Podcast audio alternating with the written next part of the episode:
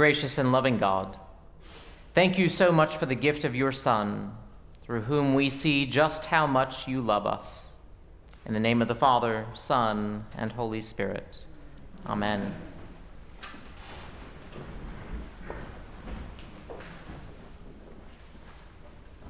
We've all heard that phrase, lost in translation.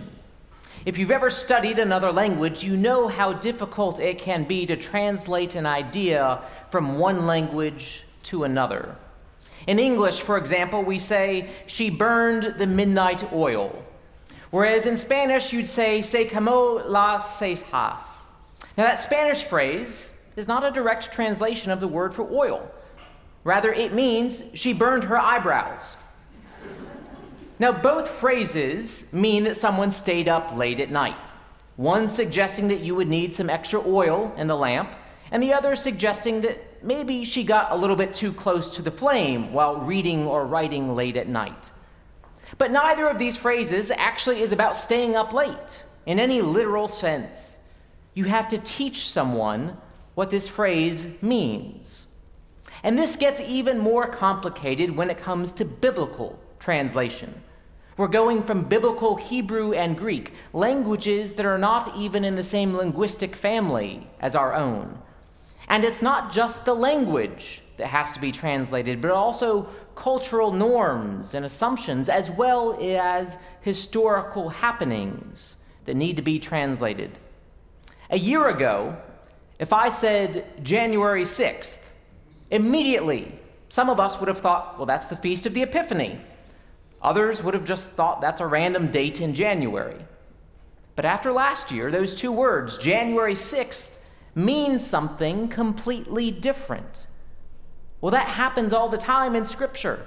There are references all over the place to historical events that are not explained for readers 2,500 years later. And in the case of Hebrew, we are translating out of a worldview that knows nothing of the Western philosophical tradition that influences how we think. So even the categories that we bring to translation are not held in common. Now, sometimes these translation issues can be rather funny. Consider some signs that people have noticed around the world in their travels. A sign in Romania reads, The elevator is being fixed for the next day. During that time, we regret that you will be unbearable. A clothing store in Hong Kong has ladies may have a fit upstairs. A laundromat in Rome reads, Leave your clothes here and spend the afternoon having a good time. Or a hotel in Mexico has, The manager has personally passed all the water served here. Now, these are funny, right? But we completely understand what they are trying to say. But there's a problem with translation. And if we were not fluent in English, those translations can re- lead to some pretty significant misunderstandings. And all of these difficulties are present in the first 18 verses of John, often called the prologue to the gospel. To translate is to interpret. And so there is a lot at stake when we translate words and phrases like, in the beginning was the Word, and the Word was with God, and the Word was God. Or the light shines in the darkness. Or the Word became flesh and lived among us, and we have seen His glory, the glory as of a Father's only Son, full of grace and truth.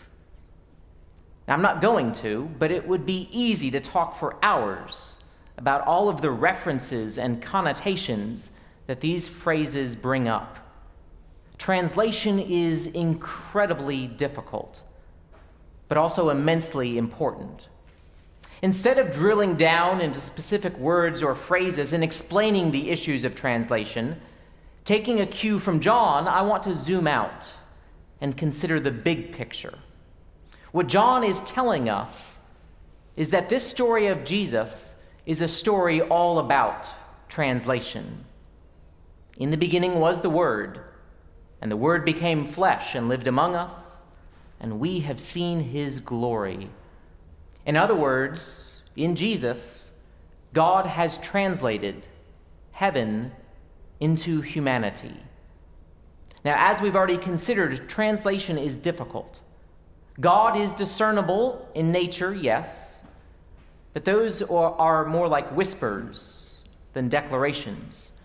God has spoken through the prophets, but the limits of human language are still a barrier to having a perfect translation.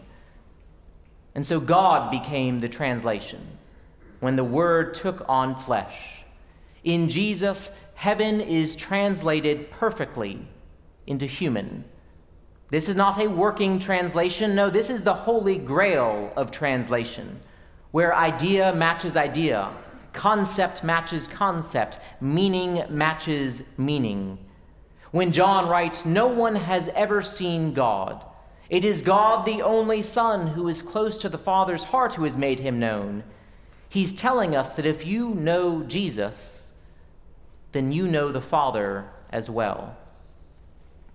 Now, in any translation, and especially in a perfect one, like the incarnation of Jesus, you have to be fluent in both languages. My English, I think, is pretty good. My Spanish is very rusty. And so, if I were to translate Spanish this morning, it would barely be passable. But God speaks both perfect heaven and perfect human. And we need lessons in both of them. Now, we tend to think that we are pretty fluent in being human. After all, as a species, we've been doing this for about 200,000 years. Most of us have at least several decades under our belts. So, if we are an expert in anything, wouldn't it be in being a human? Well, as we all know, experience does not always lead to fluency. Just because you watch the news in Korean doesn't mean that you can speak Korean. John opens with, in the beginning, which is an obvious link to the beginning of Genesis, which also starts with, in the beginning. And what we know from the creation poem that opens Genesis is that humanity is made in the image of God. That is what it means to be human, to be an image bearer of the divine. Because of the limitations of our humanity, though, and because of sin, we do not perfectly reflect that image in which we are made. We have distorted the image. So while we may have plenty of experience speaking broken human, we speak through the dialect of sin, and we need some grammar lessons. And this is one half of what the incarnation is all about God coming to us to teach us how to speak better human. Look at the human life of Jesus. Unlike nearly every other famous person in history, we don't have a single thing that he ever produced not a single word that Jesus ever wrote down. No artwork, no buildings, no artifacts. When Jesus died, he had a couple dozen followers, just 12 disciples, one of whom denied him, one who betrayed him, and 10 who abandoned him. Even at his ascension, after the resurrection, Scripture tells us that some doubted him. Jesus was born in poverty lived in poverty, and he had to be buried in a borrowed tomb. By every modern metric for human success, Jesus was a total failure. And that tells us not that there was something wrong with Jesus, but rather there is something wrong with how we measure human success. Jesus' life was one of obedience and devotion to God, of spending time with the lowly of seeking peace, of trust in God to provide, of proclaiming God's mercy, of truth telling, of radical and costly love. Jesus' life was full of community, compassion, and centeredness in God. And this is why we need Jesus to be our language teacher, because he has so much to teach us about what it really means to be human. Now, to be sure, none of us will perfectly follow in his footsteps or speak quite as clearly as he did, but Jesus helps us to speak better human.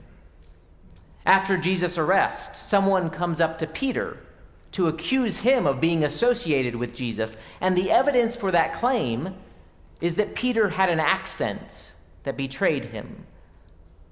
May that same accusation be made against us that we have an accent of grace, mercy, and love in speaking human in the way that Jesus tell, teaches us to.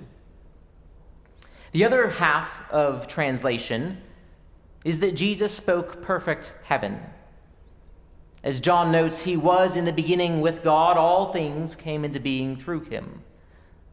As one of the great hymns of Christmas puts it, of the Father's love begotten, ere the worlds began to be, he is Alpha and Omega, he the source, the ending, he. All things came into being through Christ the Word, and all things find their culmination in him. Because Jesus has always been with and in the Holy Trinity, it means that Jesus is fluent in the language of heaven, for he himself is the Word, the language itself. Jesus has the mind to comprehend the peace that passes all human understanding. He has knowledge of all the mysteries of God. He lives beyond the limits of space, time, or materiality. But more than this, it's not like Jesus is just like the super version of Wikipedia that has a page on everything.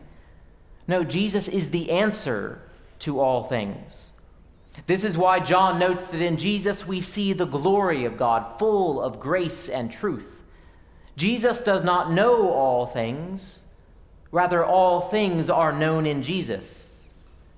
All things, including our lives, find their fullest meaning in Him. And so, in coming to us, Jesus brings heaven and he translates it into human. Because without Jesus, we would think that power is about being strong and mighty. But in him, we see power most fully on display at the cross. And we learn things, like it is more blessed to give than to receive. Things like the last shall be first, and your sins are forgiven and just as you did it to the least of these, you did it to me. And God so loves the world. And blessed are the peacemakers, and love one another. To use a phrase I often turn to, Jesus shows us the grain of the universe. It is a grain of love, mercy, and grace. This is the language of heaven, and Jesus translates it into a human life so that we can be confident of God's presence with us, of our forgiveness, of our eternal life in Christ. And the effect of this is that all who receive him, who believe in his name, he gave power to become children of God. Another classic Christmas hymn includes the line, O holy child of Bethlehem, descend to us, we pray Cast out our sin and enter in. Be born in us today. This is what God's translation in Jesus does it makes us children of God so that we can grow up and learn to be bilingual. And as is the truth with learning any language, it takes a lot of practice. You will make some mistakes. At first, you will not sound fluent at all. So don't worry about that. Just keep at it. And when you are learning a new language, sometimes you just have to memorize certain phrases so that you will know them by heart when you need them. So try to remember these phrases I love you. I need help. I made a mistake. Please forgive me. I forgive you. Here, please take this. God is with us. All shall be well practice these phrases to help with your fluency. I remember in seminary that on Tuesdays, there was a table in the refectory called the Mesa Espanol. And if you wanted to practice your Spanish, you would sit there, and the conversations would all be in Spanish. Well, the same thing applies in learning to speak better human and better heaven. The church is that Mesa Espanol for us. Scripture, sacraments, and the gathered body of Christ teach us how to speak heaven and how to speak human. And the church gives us a place and a people to practice with.